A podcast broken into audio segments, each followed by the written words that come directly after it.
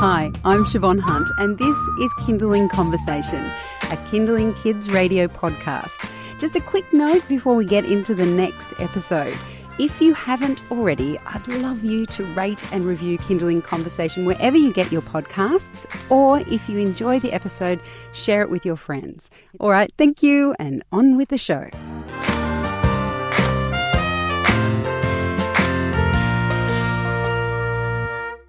What does Anzac Day mean to children today? World War One and Two must feel a million years ago to them. Perhaps they might have a different perspective if they have a family member serving in the military.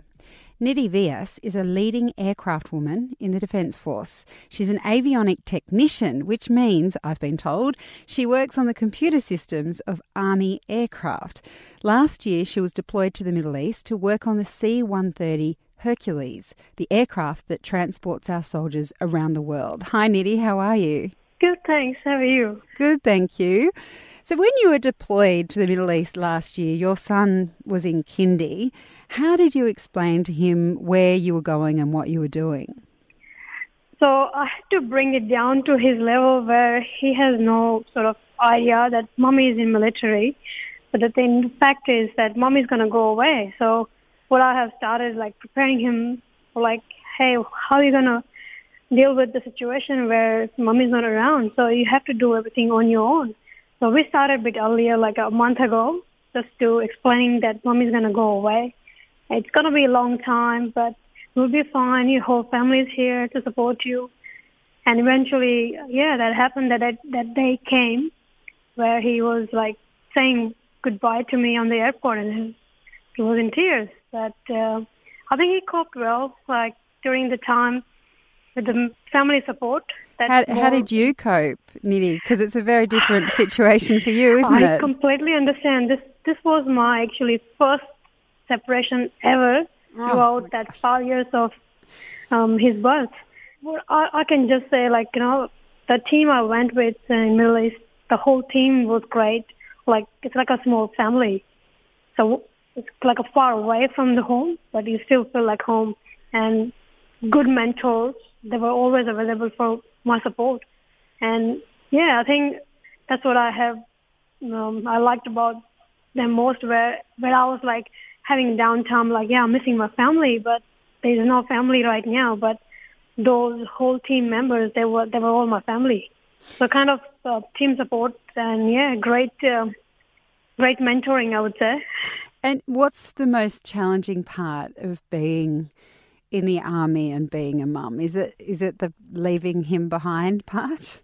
Um, I don't consider that part is a challenging part. It's the way how you manage your time with your family and time with your job.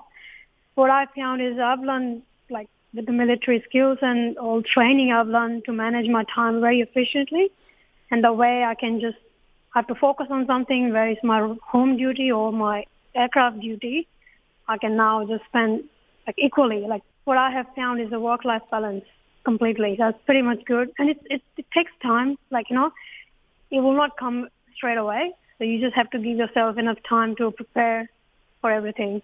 You're listening to Kinderling Conversation. I'm speaking with leading aircraft woman Nidhi Vyas, and we're talking about what it's like to be in the military and to be a mum. Last year, she was deployed to the Middle East and she was away from her son for, I think it was four months when he was in kindy. It was the first time she had been separated from him since he, he was born. Um, and we're talking today as well, I think, because it's Anzac Day. And I'm curious to know what children today think of Anzac Day. Nidhi, many Australians would think of Anzac Day as a commemoration of those who fought and died in the world wars. Is that how you speak about it with your son, or do you include those who have who serve today and those who have died in more recent conflicts? Me, being serving in the military, that will teach my son how to be accountable, how to develop your integrity, to serve your country. Whatever you do, you do it with the pride and courage. So those sort of uh, qualities I want to see in him when he grows. And the thing is, right now, that we always look for look for the past that member who has served for a country and during during time of conflict. In my opinion, we should always think about the future generations. That how they seeing us as a serving member or military member and what they want to achieve out of the whole learning process. So what I would like to have that young generation to think about what they want to be, how well they want to be prepared for their country, and how much uh, proud they feel when they say we are Australians. I know you march in the Anzac Day parade. What does that mean for your family? My family sees me as a, a soldier that she has.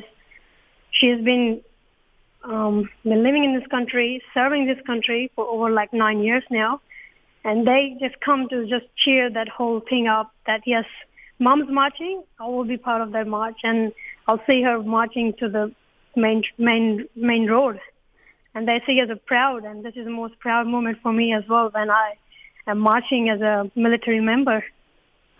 Nidhi, thank you so much for speaking with us today. No worries. Thank you so much. Thank you. That's leading aircraft woman Nidhi Vyas.